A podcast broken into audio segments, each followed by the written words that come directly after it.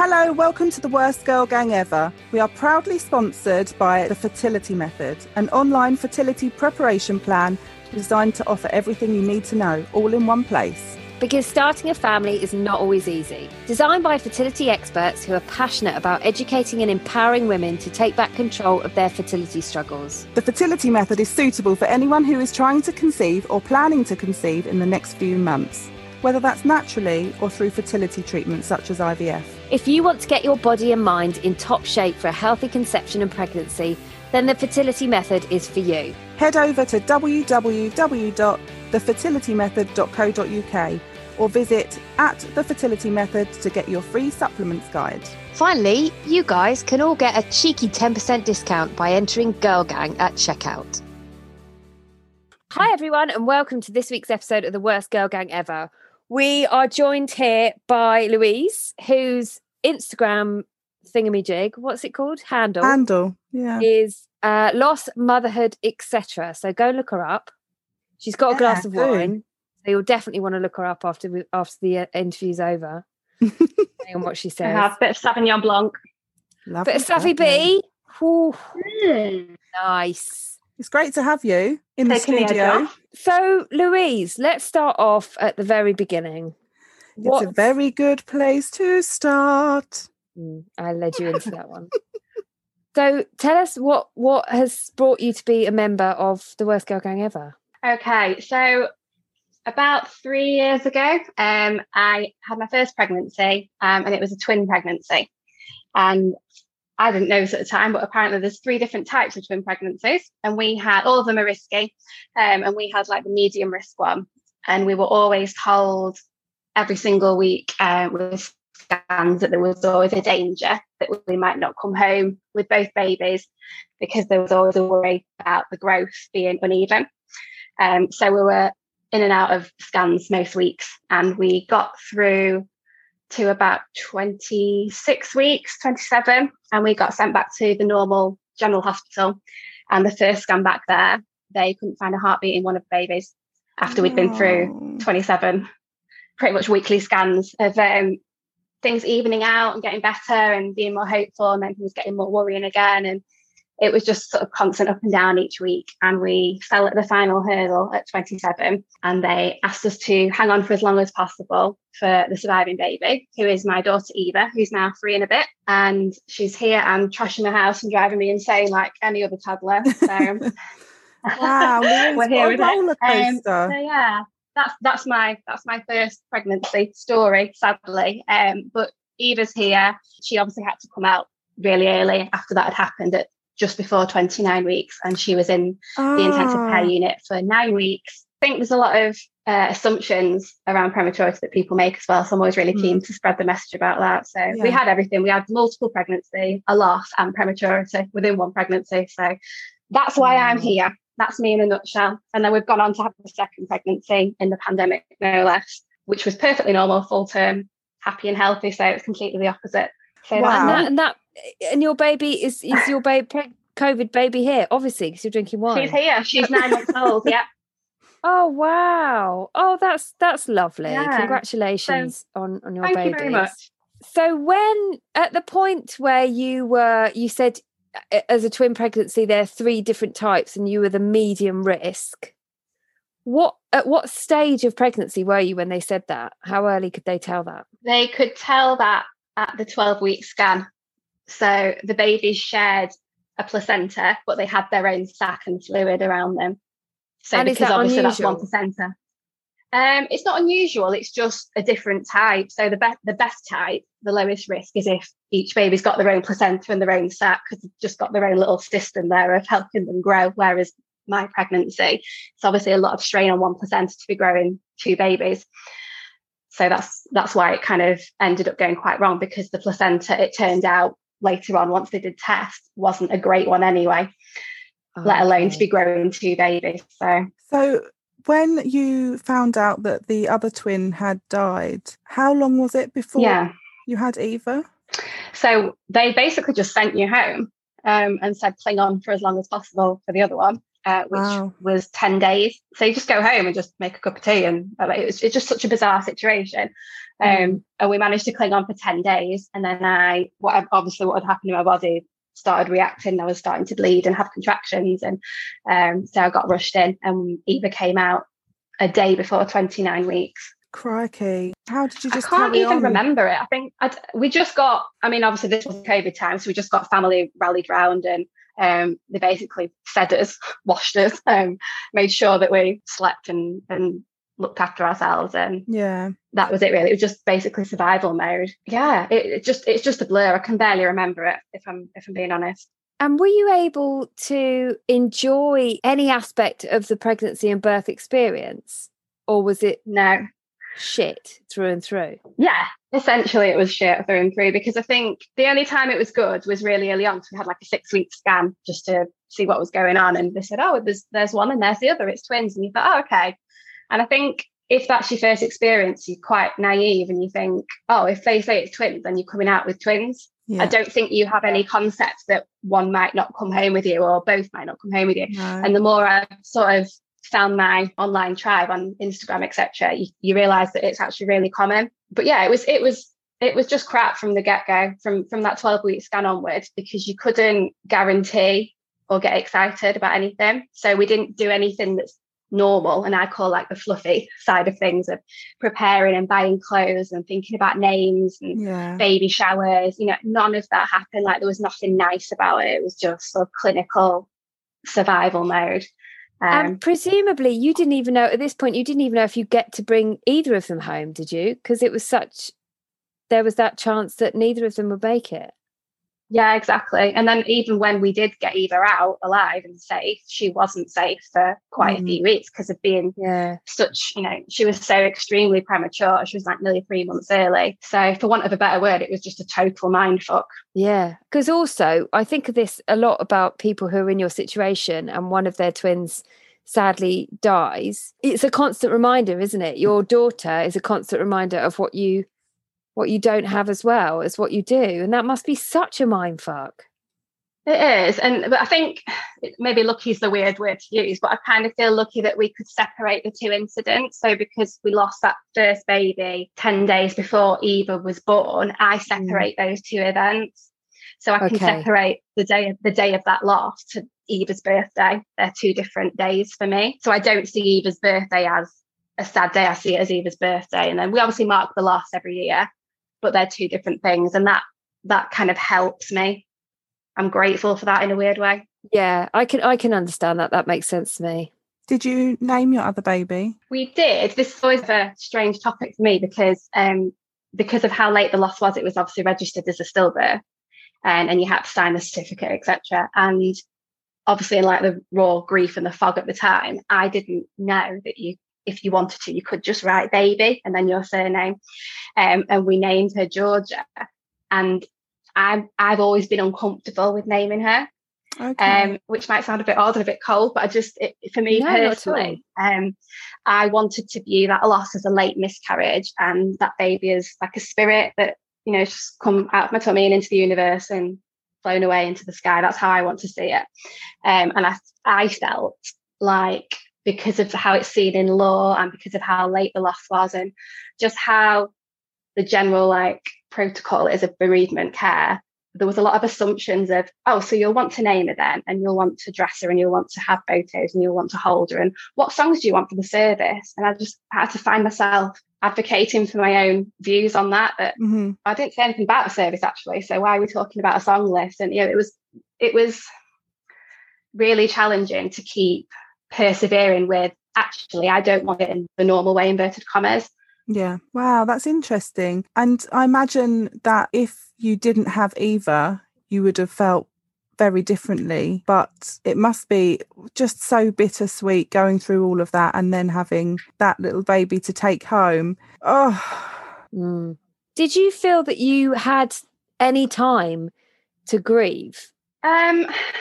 Not straight away, because you were so focused on, I mean, you're on that NICU corridor every day for 9 weeks, so you were so focused on if Eva was pulling through and, you know, hitting little milestones to get home and stuff. You were so thrown into that. But I think once you got her home, then it kind of hit you as well. But yeah, I think I'm quite proactive in that even like the day that it happened, I can remember I came home and I opened my laptop and I found somebody to talk to, like I linked in with a bereavement befriender through a charity. And I spoke to the NICU nurses a lot and I used counselling as soon as I could. And I'm a massive talker. It's how I kind of fix things in my head and process things. So I think it sounds again quite clinical, but I sort of saw the grief as, right, I don't like that, don't like how that feels, and it's scaring the shit out of me, and I want to feel like that over there. How do I get there? And I kind of made a little plan to feel how I wanted to, if that makes sense. Yeah. And just to process it a bit better. So I think I kind of went at it quite yeah. And so you say that you sort of made a plan, and I totally get that. We love a plan here. Mm-hmm. So what did that plan involve? You mentioned that you phoned a counsellor and stuff, but did you do anything else? Like I say, I found a bereavement befriender through, it was a twins charity. So they used to be called the Twins Trust. I know, they used to be called TAMBA, which was Twins and Multiples Birth Association, and they're now called Twins Trust. So they had a bereavement befriender service on the phone, and she was the first person that I connected with and spoke to, and they link you up with people who've been through exactly the same situation. So this was a lady who'd lost one of her twins, and actually we're friends in real life now, which is amazing. That's nice. So really, yeah, so you know, before the world ended, we were out drinking wine and laughing and dancing, and yeah, so it turned into something really positive, even though it was the sad reason to meet. So yeah, I just found different ways really of. And did you, when you say it out, I think you're right in saying that your experience of not wanting to name your baby is quite unusual from what we've heard. Yeah. Did your friend that you met, did she share your view on that, or did you have different views on that? She had different, because she actually had two boys at 28 weeks. So she had them both, you know, in NICU in incubators in front of her. Whereas I think because my situation was we lost the other baby in my tummy. Mm. I could kind of separate it. Sure. And I think maybe if we'd have met her, so if both babies would have come out at the same time alive and we'd have met her and seen her in an incubator, I think things would be very different. And I'm fully aware that I would probably see things quite differently. Yeah. And did you feel at the time like Eva softened the blow of what happened? Did you appreciate that at the time? At the time when it was raw, I found it really difficult because you had this image in your mind of bringing two home, and it sounds horrendous, but it kind of felt like you were bringing home a bit of like an anticlimactic situation, right, if that makes sense. So but no one else made you feel like that, it was in your head. And I think it was kind of that this isn't how it should be. So it felt really difficult at the time, but then a lot of work that I've done through counselling is that don't use the word should, because you're never going to feel good about the situation. So if you're saying this is how it should be, it's never going to match how it should be in your head, whatever the situation. Once the penny had dropped on that, I felt a hell of a lot better with it. And once you started getting those moments of joy as well with Eva, you know, like first bath and first steps, and like you just thought, oh wow, this is incredible, and you could sort of really start to rack up the good bits that brought you joy. I think the word should is very dangerous. I think there's no such thing as should really, because there is no should. Like everyone's got to make their own decisions and everyone's feelings are their own, and you can't tell someone how to feel, can you? No, exactly. And how's it been as Eva grows up? Is it something you talk about a lot or think about a lot, or? I think because I'm quite an anxious person, so it does kind of creep into my head quite often. I let those intrusive thoughts kind of come in quite often, but I'm getting better at stopping them and challenging them, and because I think everybody's brain can be quite naughty. For sure. It can sort of go down that route of let me ruin this situation for you. So it happens a lot. Oh, you're happy, let me ruin that. So it stops. You know, I've managed to stop that in its tracks a bit better now, because what I found as well is anxiety isn't the truth, it just lies to you anyway. So say happy situations like Eva's birthday, you know, anxiety might creep in and go, oh, but this should be like this, and you think, well, no, actually, like I've got this amazing daughter that survived the odds, like she's an absolute miracle, and I can't wait to tell her one day how awesome she is and what we've got through. Yeah.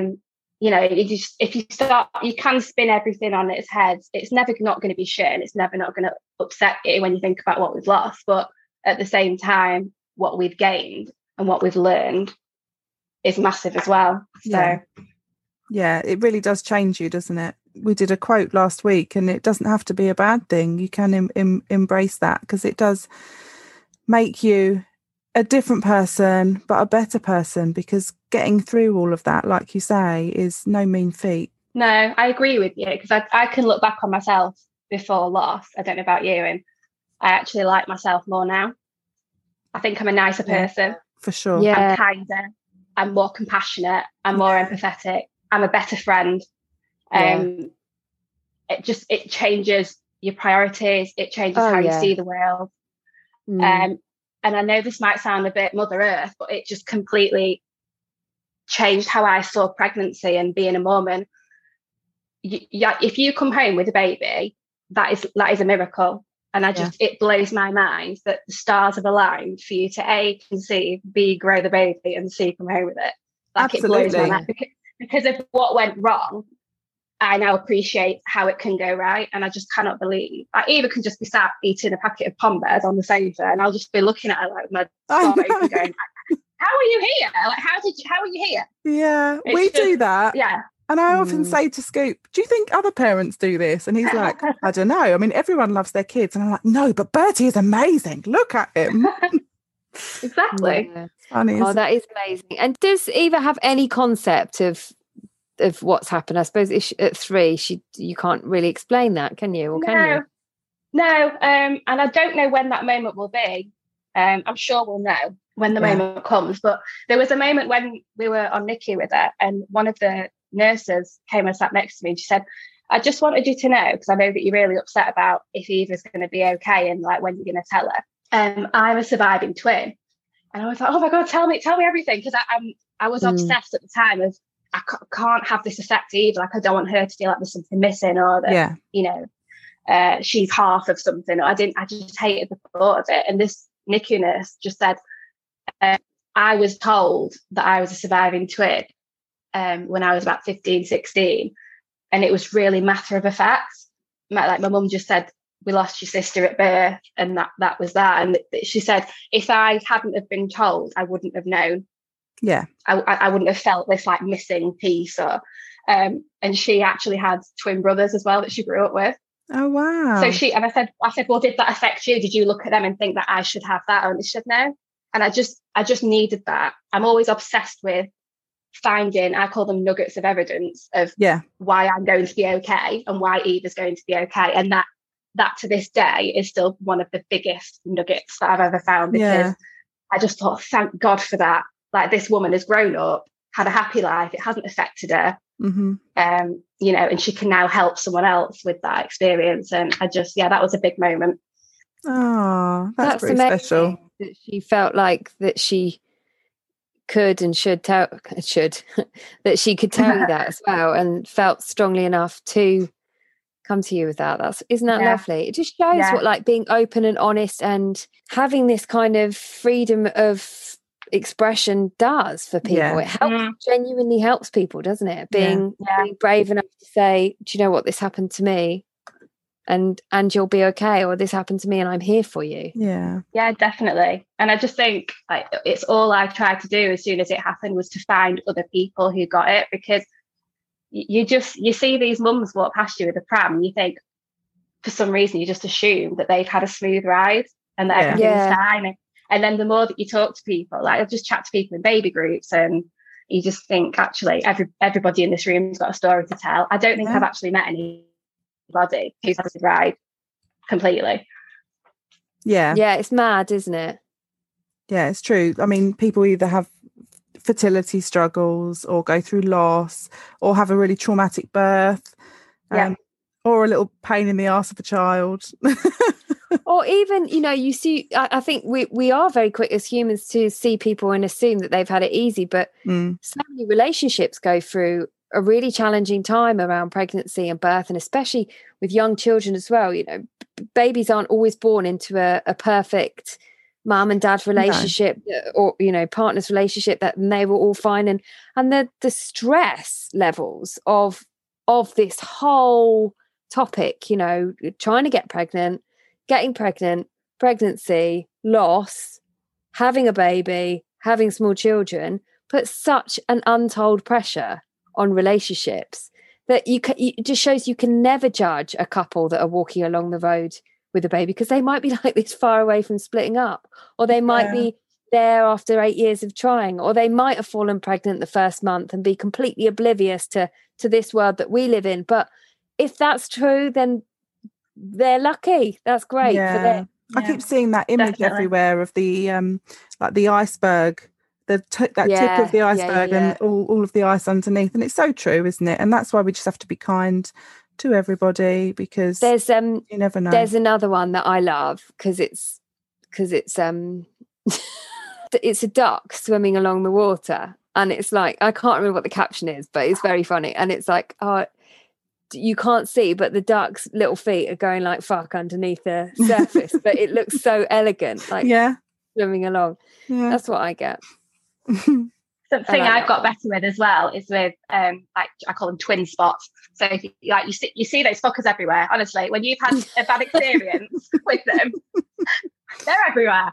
So supermarkets, buses, high streets, they're everywhere. So I used to really, really struggle with that. It used to floor me. I can remember once that I saw some in a baby group, and I came home and I just I sat in the drive, like pulled the car up onto the drive, and just couldn't come out for about 4 hours and just cried. Whereas now, now I can just see them and I don't even flinch. And I think it's what you've just mentioned, Bex. Like it's that perception of, if I used to see someone with twins and go, oh, you bastard, you've got twins. But I don't know what they've been through to get those twins. They might have been through 5 rounds of IVF. They might have been through. They might have, you know, had loads of losses and miscarriages, and you don't know. And so I think it's, you know, it's important in my specific situation to not look at what you've lost when other people have it and assume that they've got everything because of that. We do need to be happy with what we've got. But I tell you, when you're in the situation where you don't have that yet and you can't be happy for what you've got, because in your eyes at that time you've got nothing, you've not got what everyone else has, that's it's a whole different ball game for sure. But anyway, tell us a little bit about your last pregnancy then. So you had the naivety the first time round, like you say, you had that 6-week scan and it started off nicely, but obviously this time round you didn't have that. I just did as much prep as I could. Like with last time, I made sure I checked in with my counsellor, and even before we started trying, because I just said I want to make sure that I'm ready emotionally, and also just to chat through any triggers that were going to come up. So very sensible, really sensible. I'm just a nerd. I'm just a nerd. I like to plan and organise things, even when it's emotions. So, I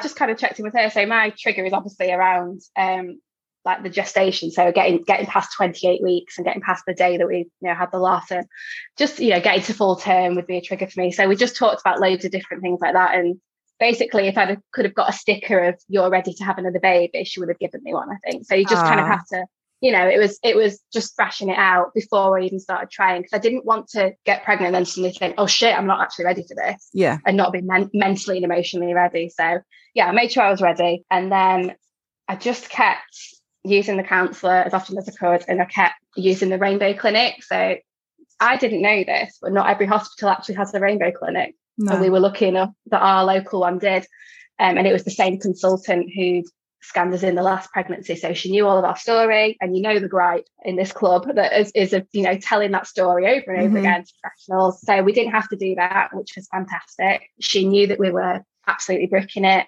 which means a lot, because I think if people can take that into account and give you some extra TLC, that makes things a lot easier.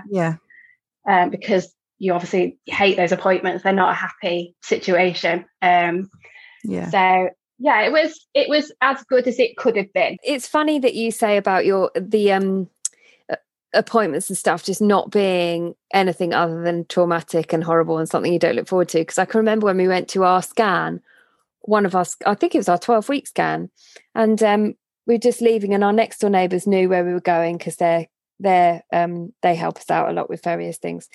And he said, "Oh, enjoy meeting your baby, won't you?" And I was like, whoa, like I'd never even thought about anything like that. I just want to go and make sure every other pregnancy, that's exactly how I thought of it. Oh, I can't wait to see the baby today. I can't wait to meet the baby. And gosh, it's going to be the last time I see the baby until it's born and stuff like that. But your whole world just gets turned up his head, and all you care about is seeing a heartbeat and knowing that everything's okay. You literally do not think about anything other than the medical side of things, do you? No. And it's just definitely mad how quickly that happens with a miscarriage and or a loss. Yeah. And I can remember when we were going for our scans, this second pregnancy, I'd have friends going, "Oh my God, it's so exciting. Have a really nice time." I'm like, what the fuck are you talking about? Like, why would I have a nice time? Like, it's the next shot. And I found myself like snapping at friends who were saying, oh, that's lovely. Like, how exciting that you're going to go for a scan. Because I find that, and I still really struggle with that. It's an ugly feeling of like snapping back at people who see it in the innocent way that I'm probably envious of. Yeah. And do you snap? Is that something that you do? I would send a message back going, "Oh, thank you," but obviously, like we struggle with it, so it would be sort of a kind explanation rather than a snap. But I think early on it would have been a snap. Yeah. But you feel like it's important enough to kind of to acknowledge the fact that it's not okay for you. It's not going to be exciting for you. Yeah, I think it's. For me, I don't know if it's just that I'm bloody-minded, but I feel like I have to sort of set my stall out with friends about pregnancy, because even if they know what I've been through, they might not feel the same way about pregnancy. And I'm so honest and like openly share exactly how I feel about everything. So I just think everybody who knows me kind of knows now to not address it in like as an exciting appointment, or they'll just say, "Oh, I hope thinking of you today. I hope you're okay. If you need me, if you're nervous, just message me," and that kind of thing. So I think we all need to be a little bit braver at doing that. If it's something that's going to upset us, addressing it before it happens is like super important, isn't it? I didn't tell anyone when I was having my scans when I was pregnant with Bertie, because I didn't want anyone to wish me good luck or to have to message people afterwards to tell them whether it went well. I mean, I did, of course, every time it did go well, I messaged people, but it was on my terms, not theirs. Sounds horrible, doesn't it? No, I totally get that. My friends paid for a scan for me, didn't tell them that I was having it done, which is really rude. And then we went and had the scan, and he was sat in like a Buddha position rather than, I don't know, that's how they explained it to me, that he was sat like Buddha and that they couldn't get a very good picture. But I was like, "Is the heart beating?" And he said, "Yeah." I said, "That's fine. That's all I wanted to know." I didn't get a picture. And even after my friends had paid all this money for the scan, I just wanted to know that the heart was beating. Fine. I'm off. Did you find out, guys, either of you, when your pregnancy after loss, whether it was a boy or a girl? No. Did you find out Bertie was a boy? No, you didn't, did you? Did you find out Maria was a girl? We didn't. And I think it was a definite self-preservation move, because I thought, if we don't know the gender, then we don't have to think of names, and it's not a real baby. And then you don't have to make that fairy tale in your head that there's another baby that's going to be in your life. And then when it goes wrong, because I was thinking negatively, like when, not if, when it goes wrong, then it won't hurt as much, which obviously it looked like logically it's not a rational way to think. But then it was a self-preservation move at the time, I think, to not find out. Totally. Because I thought, if I don't find out, I won't get attached, which is that's obviously never going to happen. Like, you're going to get attached. I totally get that. You do that self-preservation stuff though, don't you? I think everyone does. Bex, why are you asking this question? Have you found out? No. Oh, okay, just checking.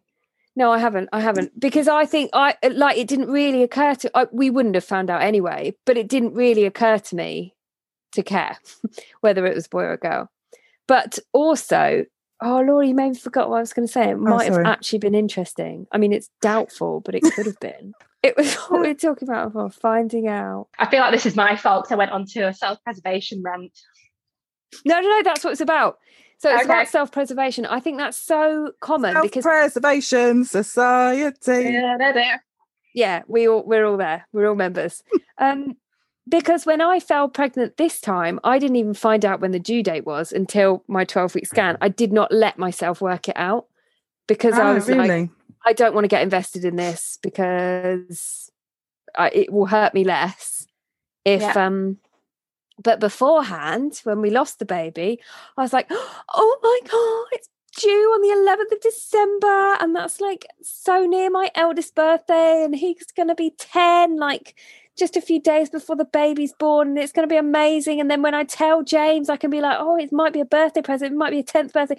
And you think all these things, and you've made up this story, and you have this imaginary amazing concept of what it's all going to be like. And then when it's not like that, you just, it's another layer of like plaster, isn't it? Ripping off another plaster. Yeah. Like, and I remember thinking something, and then I remember thinking Christmas, I'm not going to have to make any political shitty decisions because I'm going to have a newborn baby and everyone can just do whatever I want them to do. And I remember thinking about it like a month after the loss, and Christmas got mentioned. I was like, no, I don't have to worry about Christmas this year. And then I was like, oh shit. Yes, I do. Mm. I mean, it turns out COVID saved my ass in that respect. But no, it's shitty family politics. No shitty family politics for me. No, nothing. Yeah. That's another podcast in itself, isn't it? But it's just interesting what you do to preserve your sanity or heart, or I don't know how you. Yeah. But Laura, you've got a few coping techniques up your sleeve, haven't you? What, for pregnancy after loss? No, for just self-defense and coping and strategies and planning. Yeah, mate, they're not healthy ones. I've told you this. What do as I say and not as I do. I just withdraw, shut down, like shut the world out. But that's not what you should do. So it's not what you do anymore. Don't say should. No. Did you get? I got when doing my life coaching course. I got told that you can replace should with could. It's not what you could do. You could do this. And then everything's a possibility, right? Definitely. Yeah. But you don't do that anymore, Laura, do you? You don't shut the doors on everything when things get... No, but then I'm not in as bad a place as I was before. Mm. What do I do now then? Well, you do a weekly podcast about baby loss, don't you? Yeah. This is coping. You talk, you share, you write, you bully me. Yeah. All those things make you feel better. Yeah, but I wouldn't be able to do all of those things if I didn't already have Bertie. Promise you. Yeah, that's true. Gosh, so what does the future hold for you then, Louise? Well, I don't know. I mean, a lot of people ask on my account, would I have another baby? I don't know if you get asked that a lot. It's just, I think it's a really tricky question, isn't it? Especially if you've not had a smooth ride. So who knows? I think that's a never say never. I think I would like to, when the world opens again, do something with my account. I'd love to, start to run events and connect with mums in the outside world, maybe even hug someone. Can you imagine? Yeah, well, steady on. And just, steady on there. Sales of deodorant will go back up, won't they? No, definitely. Razors and deodorant will go up after COVID finishes. Yeah. And chicken pox. But not sales of chicken pox. Just cases. But yeah, just something around events, and I'd love to keep writing. Just something to reach out to mums to let them know they're not on their own, because I think that's just the biggest feeling, the isolation after a loss. I think my experience was quite niche. I just see a lot of importance in letting people know that it's not just you and you're going to be okay. Oh, well, it's brilliant. It's been so lovely to talk to you. Thank you so much for being so open and honest with us. And do keep in touch. Can't help myself. No, it's great. It's great. Definitely. That's what everyone needs to do. It's just, Everyone can do what they bloody well want, can't they? But it is nice, and I think it makes it's a sort of therapy in itself, isn't it? Just being open and honest and knowing that you help people by sharing your story is incredibly humbling. For sure. Hopefully, if it helps anybody, it's been worth it. I'm sure it will. Awesome. Yeah, thank you for coming into the studio today. Yeah. Maybe we'll meet IRL one day and hug. Oh, dreams. Laura, you haven't mentioned your book for a while. Do you want to give that a quick plug? I've just noticed it in the background of my product placement. Yeah, I know, right? I mean, I'm not paying you for that. It's only you seeing it. Still waiting for the money for the photography I did for you. Oh, steady on. Yeah, buy my book. It's on Amazon. Hang on, is it in the background of? You've got a bookcase in the background of your shop, Louise. I trust it will happen. You know what I've done? I'm that Insta wanker who's colour coded the books. Oh, let's see your blue books. Yeah, it's not there, Laura. It's not there. Oh, awkward. Charming. Oh, ouch. Oh dear. On that note, maybe we won't meet IRL and hug. You better get buying that book. It's very unlikely that your podcast will get released. Oh dear. Oh, amazing. I just melted. Bloody hell. Right. Anyway, well, it was really lovely to chat to you, and super. Awesome. All right, well, we'll chat. All right, well, take care, one and all, and we'll speak soon. Ta-ra for now. Bye. Thank you so much, everyone, for tuning in. And please, when you have a second, rate us, review us, and share us. And let's get this taboo smashed. See you next week.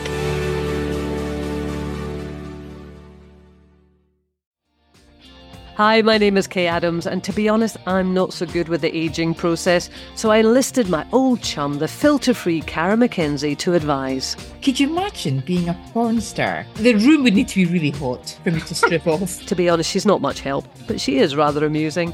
And along with some great guests, Joe Brand, Andy Oliver, Anton Dubeck, Ruth Langsford and Craig Revel Horwood, darling, we are learning how to be 60. Listen wherever you get your podcasts.